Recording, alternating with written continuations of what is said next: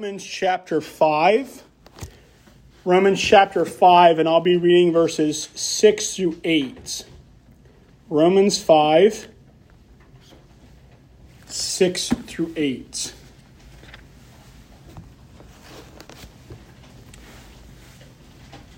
For when we were still without strength, in due time Christ died for the ungodly.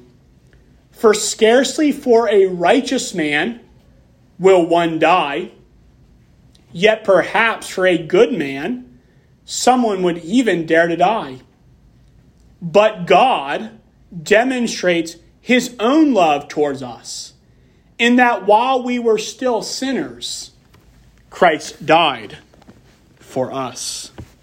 The grass withers, the flower fades, but the word of our God stands forever. You may be seated.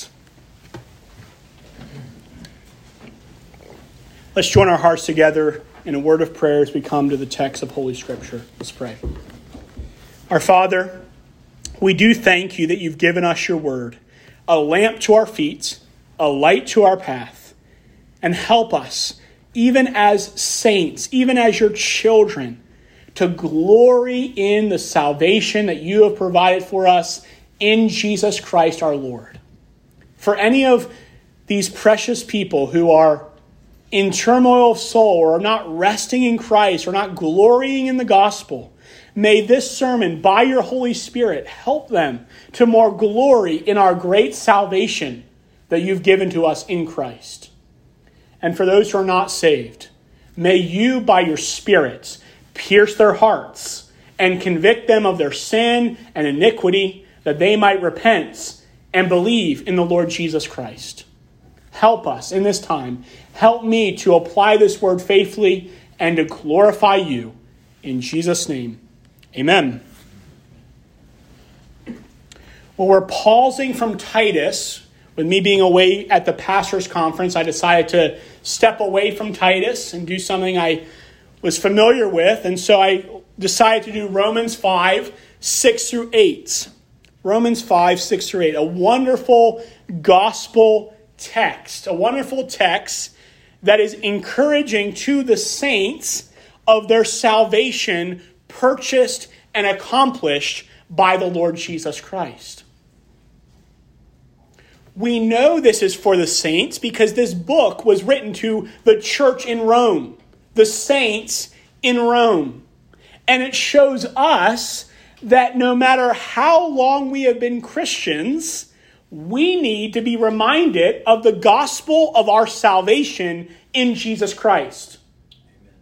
It doesn't matter if you've been saved for five minutes or 50 years. You never outgrow your need of basking in what God has done for you in Christ. If you've gotten over it, something is not wrong with the word, but with your hearts. Because for the believer walking closely with the Lord, his great desire is more love to thee, O Christ. More love to thee. And how do we get that love? We love him because he first loved us. And so, what a wonderful text as Paul, by the Holy Spirit, is seeking to encourage the saints in Rome of what God did for them and what Christ did for them. And so, if you're here as a child of God, I pray that you would be more refreshed in what God has done for you in Christ than you were when you came in. You would be more joyful that you could say with the apostle, But God forbid that I should boast or glory except in the cross of our Lord Jesus Christ. And so the main point of this sermon is Christ died for the ungodly, the scarcity of one dying even for a righteous or good man, and God's love demonstrated in Christ's death.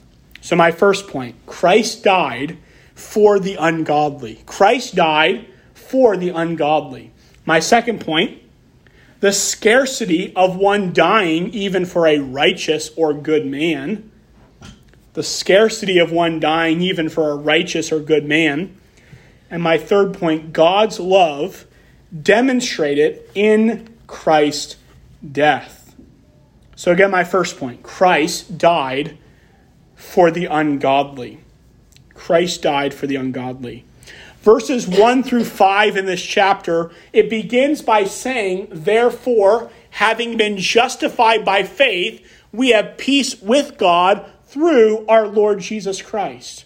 So the moment a person believes in the Lord Jesus Christ, at that very moment, they're justified. Justification is not a process. Justification is an act of God where we are declared righteous because of the doing and dying of Jesus Christ. And the moment we believe, we are declared in God's courtroom perfectly just because we are clothed in the just one, Jesus Christ. And because of that, we as believers are not at war with God anymore, but we're at peace with God. This is not the peace of God, subjective. This is the peace with God, objective, that never changes. We as justified believers always have peace with God through our Lord Jesus Christ. And then it talks about how we have access by faith into this grace. We stand, we rejoice in hope of the glory of God and also how God uses in our life tribulations and trials to produce in us perseverance and character and hope. And this hope doesn't disappoint because God's love has been poured out into our hearts by the Holy Spirit who was given to us. And so that is the context right before. And verse 6 begins with the word for or because because of all these things, for the reason why we know that God is using even tribulations in our life to produce care or to produce perseverance, character, hope, is because verse 6. The reason why we know that these things are going to be true for us is because while we were without strength, in due time Christ died for the ungodly it begins this verse, connecting it to the verse, first five verses, by saying, When we were still without strength, while we were helpless, while we were weak in ourselves. Picture someone who is completely paralyzed from the neck down. They are paralyzed completely from the neck down. They can't move their arms. They can't move their legs. They can do nothing. They can't feed themselves. They are entirely helpless. They are entirely without strength. That is what it is like for us before we come to know Christ. We are completely helpless. We are without strength. We are entirely weak. We are, as the scripture says, dead in our trespasses and sins. And an unbelieving person, a sinner who is dead in their sin, can do nothing to save themselves or to prepare themselves for salvation. And we, before we came to know Christ by God's grace, we were completely without strength. But this is not a without strength that is like a victim. We were without strength because we loved our sin and we hated God. The scriptures do not present the case as if we are victims that want God but just are held back. The problem for us, the reason why we're without strength, is because we don't want God. This is what Romans 3 says. No one seeks God. Why? Because they run away from God. And no one fears God. Why? Because we reject God. And so, this without strength is not like a victim. This without strength is like a criminal who runs from God, despises God, and doesn't want God. Remember with Joseph's brothers in the Old Testament? It says they could not speak peaceably about their brother. They had minds, right, that worked. They had lips that worked. They were not handicapped in that way. Why could they not do it? It says they could not speak peaceably to their brother. They could not because they hated him so much. They could not because they would not. And so we see that's very similar to what's being described here.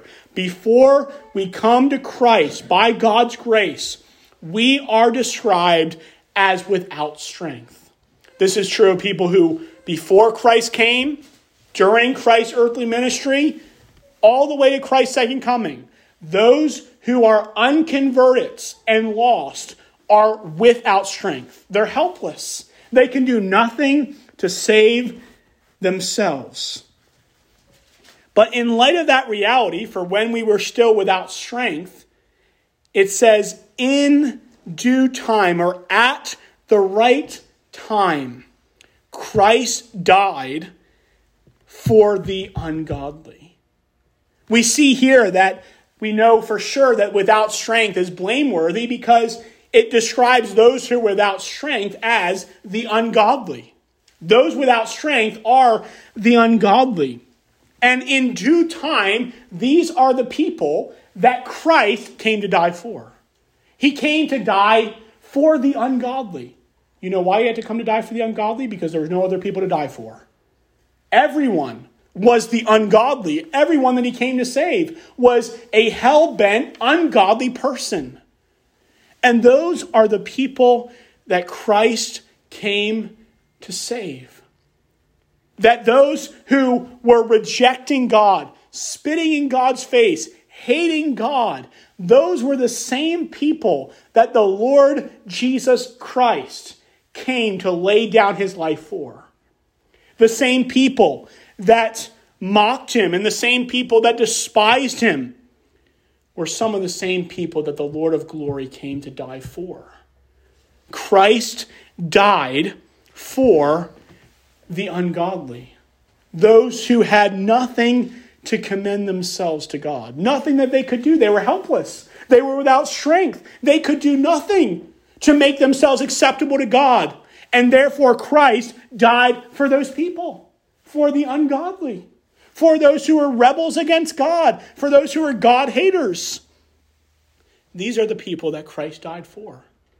Christ died for the ungodly.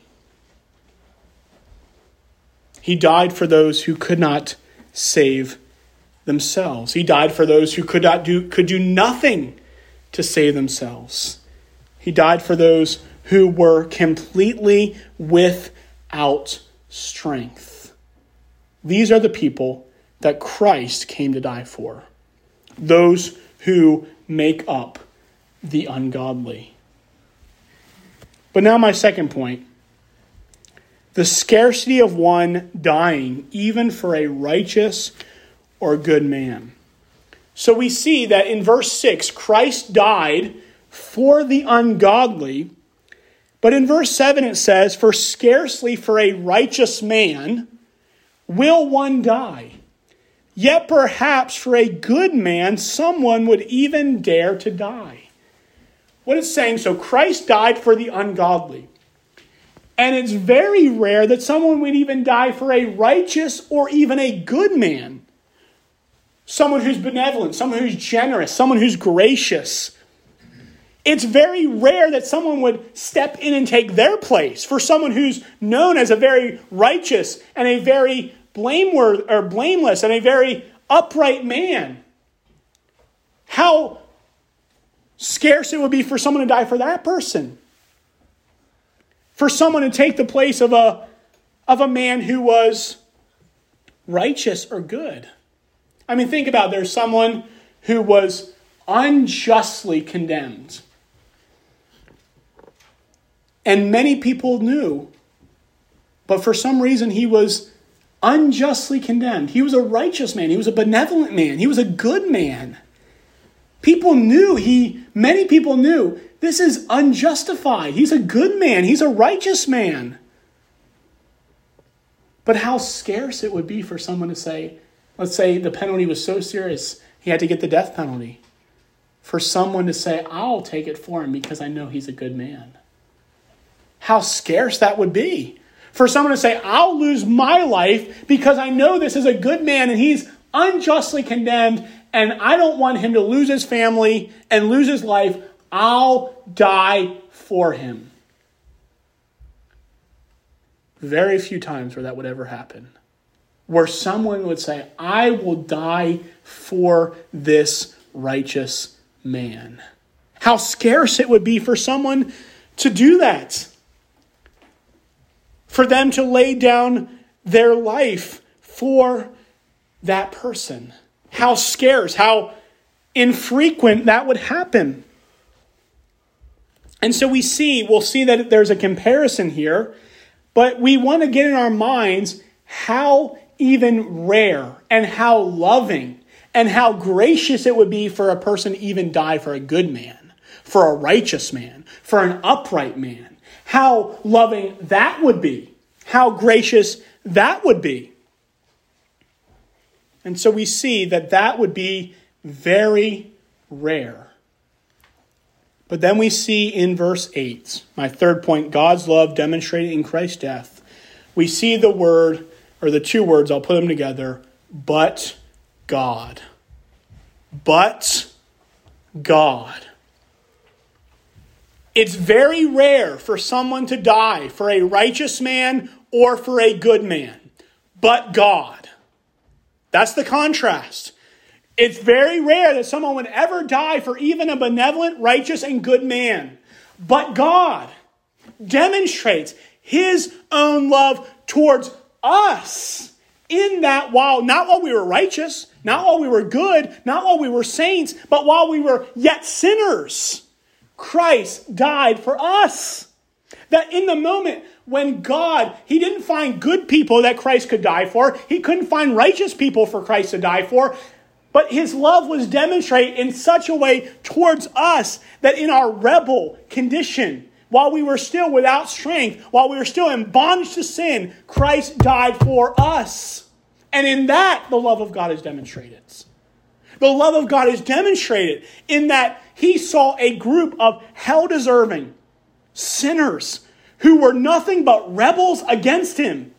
And in that, by giving his only begotten Son to die for us, his love was put on display. Think about it this way. We talked about how scarce it would be for a righteous, for someone to die for a righteous or a good man.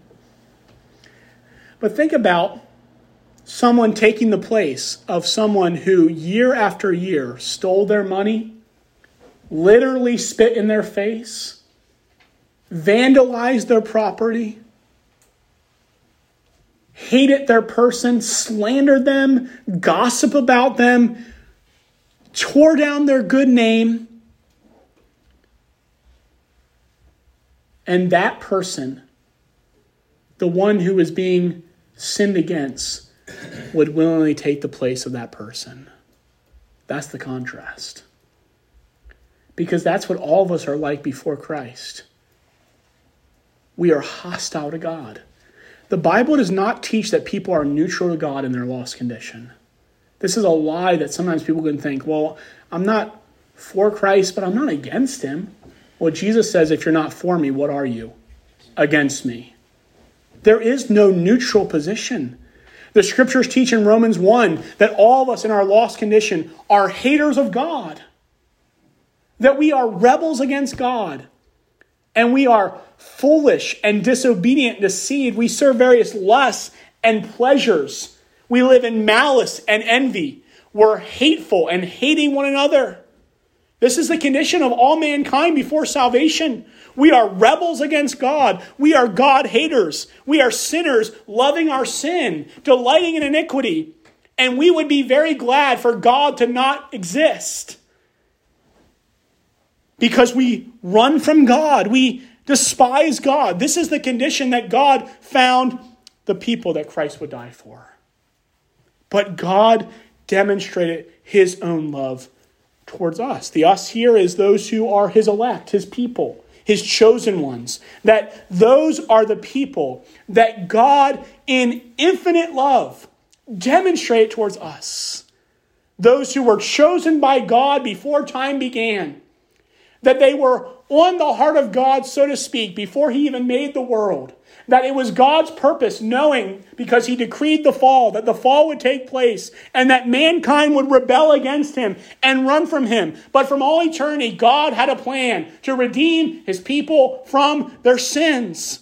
And in that, he chose them to be his precious possession. And in, from all eternity, he gave that people to his son to be his love gift. That's why Jesus will say, All that the Father has given me will come to me. And so, from all eternity, God had a people on his heart that he loved and would demonstrate his love towards. But that love was seen in its fullest display in Christ's death upon the cross. It was loving for God to rescue his people out of Egypt. That was an act of mercy and love and grace. It was an act of kindness as God would lead his people through the wilderness and into the promised land. Those were manifestations of God's love.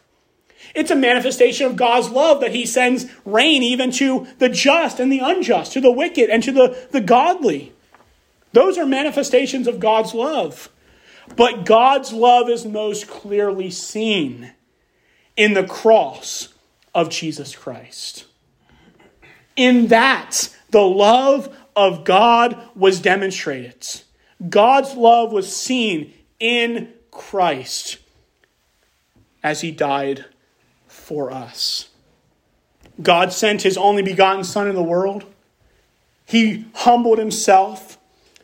He was born without sin because he was born of the Virgin Mary. He lived a life of perfect obedience living in a world of sin, living in a world of sorrow, he humbled himself and was obedient in every respect to God's law. And his obedience climax, as Philippians chapter 2 tells us, to the obedience to the death of the cross. The Lord Jesus Christ went all the way in his love for his people, and God's love was seen in that Christ went all the way to die for us. And in the Garden of Gethsemane, not long before he died, he knew that his hour had come where he was to glorify his Father and redeem his people. But because he knew what he was about to experience, he was sweating drops of blood because he wanted the cup to pass away. If there was any other way for the cup to pass away, he didn't want to take the cup according to his human nature, knowing that what was in the cup was nothing less than the wrath of Almighty God. That he was in a few short hours going to drink God's wrath because the only way justice could be satisfied is if a substitute willingly and voluntarily absorbs in himself the wrath of Almighty God. And in this, the love of God was demonstrated. It was seen, it was magnified that Christ, for his beloved people, would take upon himself the death that they deserve. That he would lay down his life as a sacrifice for sin. That upon that cross, every sin of every one of God's people was imputed to him. And he received upon that cross the full weight of the wrath of God and completely satisfied it so he could say, It is finished. Because he completely took the cup of wrath. That in this, the love of God was demonstrated. Sometimes believers can they can doubt whether or not God loves them or God is for them. They can doubt whether or not God actually loves them. And a lot of times, what can happen is they determine whether or not God loves them by how they feel, or by looking inside, or by thinking, How do I feel about God at this moment? But as a child of God, the way you can know that God loves you is that Christ died for you when you were the ungodly. That's where God's love is demonstrated. It's demonstrated not in our feelings ultimately, it's not demonstrated ultimately in our love for God, but is demonstrated in his love for us that was most clearly seen at the cross of Jesus Christ, where the wrath of God was satisfied and the love of God was magnified. In that cross work, God's justice and fury against sin and sinners was completely satisfied. And his love, mercy, and compassion towards his people was magnified. In one event, justice and mercy kissed at the cross.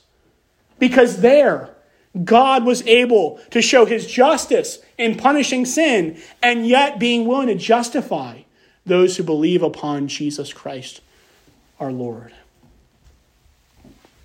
It was in this event, it was in this act that God's love was demonstrated towards us. God being our creator, the one who made us, the one who made all things in the space of six days, he made all very good. The God who created our first parents, Adam and Eve, he gave them a law that they broke and they rebelled against him. The world was plunged into sin and rebellion and iniquity. And that world was under the judgment of God because of their sin and rebellion. But in the fullness of time, God sent forth his Son, born of a woman, born under the law that he might redeem those who are under the law, that we might receive the adoption as sons. And the Son of God lived, and his obedience went all the way to the cross, where he would die the death for his people, his ungodly, sinful, sinning people, so that he could make them his own. He was buried in the grave. He resurrected from the dead on the third day. He ascended back up into heaven and now he forever lives to make intercession for his people. That's what the gospel is. The gospel is who is God? Who and what is God? Who are we? Created in the image of God, fallen in sin. What God has done for us in Christ to redeem us. And then how we receive the gospel of Jesus Christ, how we receive Jesus by repenting and trusting alone in him.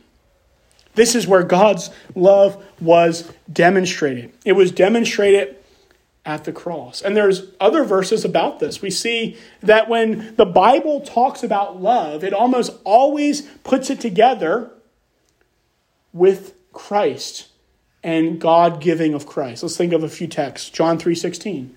For God so loved the world that he gave his only begotten son that whoever believes in him should not perish but have everlasting life. Or the text that says, In this is love.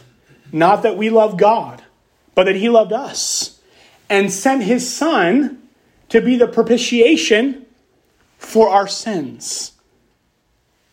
So it's in the cross of Jesus Christ where God's love is most clearly seen. But let me take several minutes or some time to now apply these truths.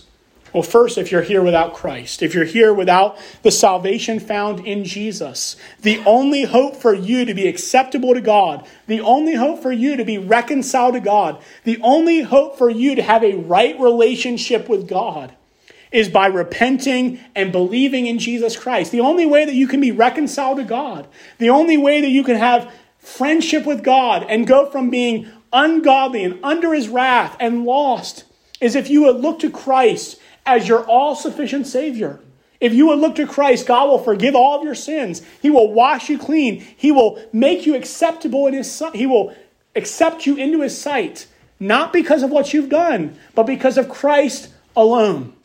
That's how you can be acceptable to God. Sometimes we can ask people, why should God let you into heaven? And many people give all types of wrong answers. But the answer that you must have in your heart and in truth is my only hope is Jesus died for me. My only hope is that Jesus died for me.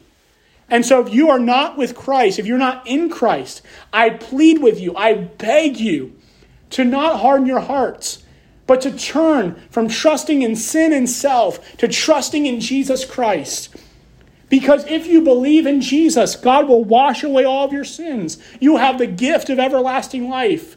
Because The gospel is offered to every single person that they might receive Jesus Christ.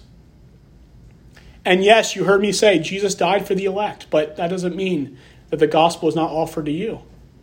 Because I don't know who the elect are. And therefore I offer it to everyone that whosoever will, let him come. And that whoever believes in him will not perish, but have everlasting life. Believe on the Lord Jesus Christ, and you will be saved. Believe on the Lord Jesus Christ, and you will be saved. The message is offered to anyone. And if they take Christ, they will never be turned away. Because all that the Father gives me will come to me, Jesus says. And whoever comes to me, I will in no wise cast out. If you come to Christ, you will not be cast out. You will be received, you will be welcomed by a merciful God who demonstrated his love in Christ's death for sinners. And as believers, oh, how important it is for us to grow in our knowledge and glorying in the death of Christ and the love of God demonstrated for us in Christ's death. This is the heart of the Bible. The whole Bible is about God demonstrating his love in Christ's death. The Old Testament, what is it all about? The sufferings and glory of Christ. God sending his Son to be the Redeemer of his people. What's the New Testament all about? How Christ has accomplished that salvation for us. And how, for all those who believe in him, he will bring us to glory. But you know what we'll be singing and celebrating glory? Worthy is the Lamb that was slain. The entire Bible is about how God demonstrates his love in the death of Jesus Christ. It's so important for you as a Christian to be relishing and basking and glorying in this love. That the love that God has demonstrated for you in Christ. Some, so many people can determine their relationship with God as how they are doing. And there's a place to examine our hearts of how we're doing. But first and foremost, our relationship with God, if we're believers, is secure because Christ's death has been accomplished for us. You cannot lose your salvation. You cannot be less justified. You cannot be less adopted. You cannot be less accepted by God because you're accepted in Christ. And therefore, your, your foundation, your acceptance, your all in all is what God has done for you, not what you do for God. False religions of the world, what are they marked by? What you do for God is the difference. The true religion, biblical Christianity, what makes the difference is not what you do for God, but what God did for you in Jesus Christ. That's what makes the difference. It's not what you do for God, it's what God did for you. It's also so important that we realize that a key motivation for why we should live the Christian life is because the love of Christ compels us. Because we're motivated. We're desirous to live a faithful Christian life because we know how much Christ has loved us how much God has loved us in giving Christ. And therefore, we find our joy in obedience, not because we're saying, oh, if I obey, I might be more accepted by God, I might be better in God's favors, etc. I might be more accepted by Him, more justified. No, no, no. We obey because we're justified. We obey because we're accepted. We obey because we're His children. It's never we obey and then maybe God will let me be His child. It's we obey because we're His child by grace alone, through faith alone, in Christ alone. My dear brother and sister, or sister, are you resting in Christ today? Are you resting in Christ? Are you trusting that He, he is your all sufficient Savior? And everything you do in the Christian life is because He first loved you. The Christian life will become burdensome and weary if it's not fueled by the love of God in Christ and the Spirit of God applying that to our hearts to live a faithful life for God. It's so important. Because if we only hear and think of what I have to do and not what's been done for me, we will burn out. God has never meant us to live a life of only this is what I'm supposed to do. It's This is who you are in Christ because what God has done for you, therefore live this life. To rest in Christ. To rest in Christ. I've used this example so many times. Those who have heard me preach have heard it probably more than once, but I still think it's good to, to say. Sometimes what can happen with Christians is they can, what I call, give themselves the self lash, where they sin. Maybe a sin that they've been struggling with and hate and they've been giving into, but they're fighting it and they give into it. And what the temptation that our own flesh and the demonic realm wants us to think is God does not want you to come back to Him right now. God doesn't want to hear your prayer right now. You're dirty. You just sin. Why would God want you in his presence right now? Why would God want to hear you right now? You're dirty. You sinned. You're, you're just a hypocrite. You're not actually a Christian. This is what our flesh and the demonic realm wants us to think. If you're actually a Christian, you wouldn't still struggle with this. If you were still, if you were actually a Christian, you wouldn't deal with this anymore. If you were still a Christian, you wouldn't have that thought come through your mind, or you wouldn't dwell on that thought. If you were a Christian, you wouldn't say that. You wouldn't do that. You can't actually be a Christian. That's what our flesh and the demonic realm wants us to think. But as we remember a text like this, we realize God demonstrated his love for me not when I was obeying him or loving him or serving him, but while I was still a sinner, Christ died for me. And therefore, when we sin, God, you know where God wants us? At his throne of grace to obtain mercy and find grace to help in time of need. You know what? For you as a child of God in Christ, the throne will never be a throne of damnation. It will always be a throne of grace. God's grace might come to you in chastisement, but it's only because He wants you to be better and more godly. And He always wants you seeking His face in prayer, even in the times when you are in your sin. Let me show you how good the gospel is too, connected with that. Almost too good to be true, but it is true because the Word of God teaches it. When you are sinning, giving into sin, at that exact moment, you are no less justified before God than when you were obeying. Your justification does not change one bit on your obedience. Are you hearing me, my beloved brethren? Your justification changes not one bit, even when you're sinning. Because you know why you're justified? Not because of your obedience, but because of Jesus' obedience for you. And his obedience never changes because he's the same yesterday, today, and forever. And therefore, you can have confidence that even in that act of sinning, you have peace with God because you're justified through faith in the Lord Jesus Christ. You might be thinking, well, that might make people think that they can just sin. Ungodly lost people, it will. You're exactly right. Ungodly lost people will take that, those who have no true faith, and say, oh, great, I can sin however I want. But those who are truly Christians will hear that, rejoice, and all the more want to obey God because of his great love. Because we don't want to sin, so grace abounds. But isn't it interesting? We're in chapter 5 and chapter 6 is where it talks about that. Because Paul, by the Holy Spirit in his preaching, was so desirous that people would understand God's grace is free. God's love is not based on you. That some people, erroneously, said, well, let's just sin. And he said, well, that's not the logical conclusion. But he was preaching the free grace of God. He was preaching that justification is secure and steadfast. But anyone who's been truly justified has also been regenerated so that they could believe, and therefore they have new desires. And so we must live the Christian life not based on what we're doing ultimately for God, but resting first and foremost in what God has done for us. And it doesn't matter how long you've been a Christian.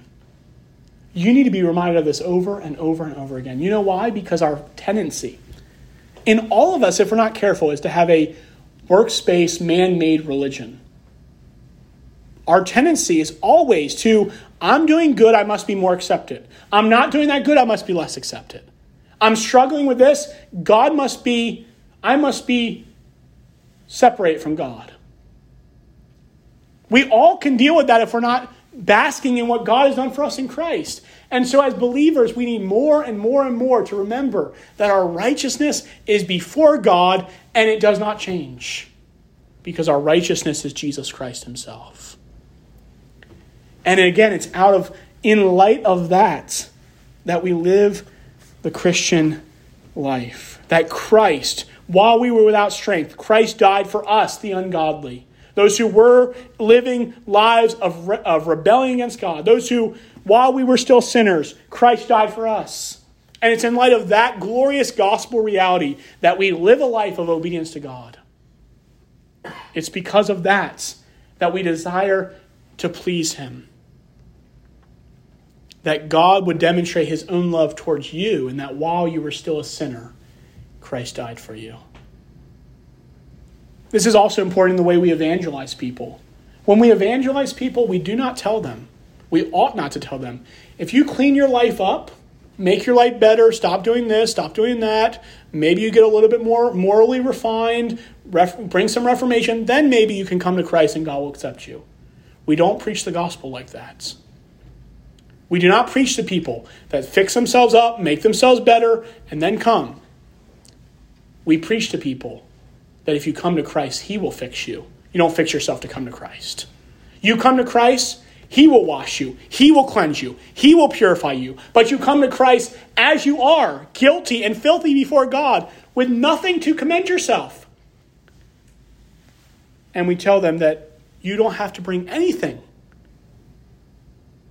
You just come to Christ in your filthiness and guilt, and He will receive you if you come to Him in repentance and in faith.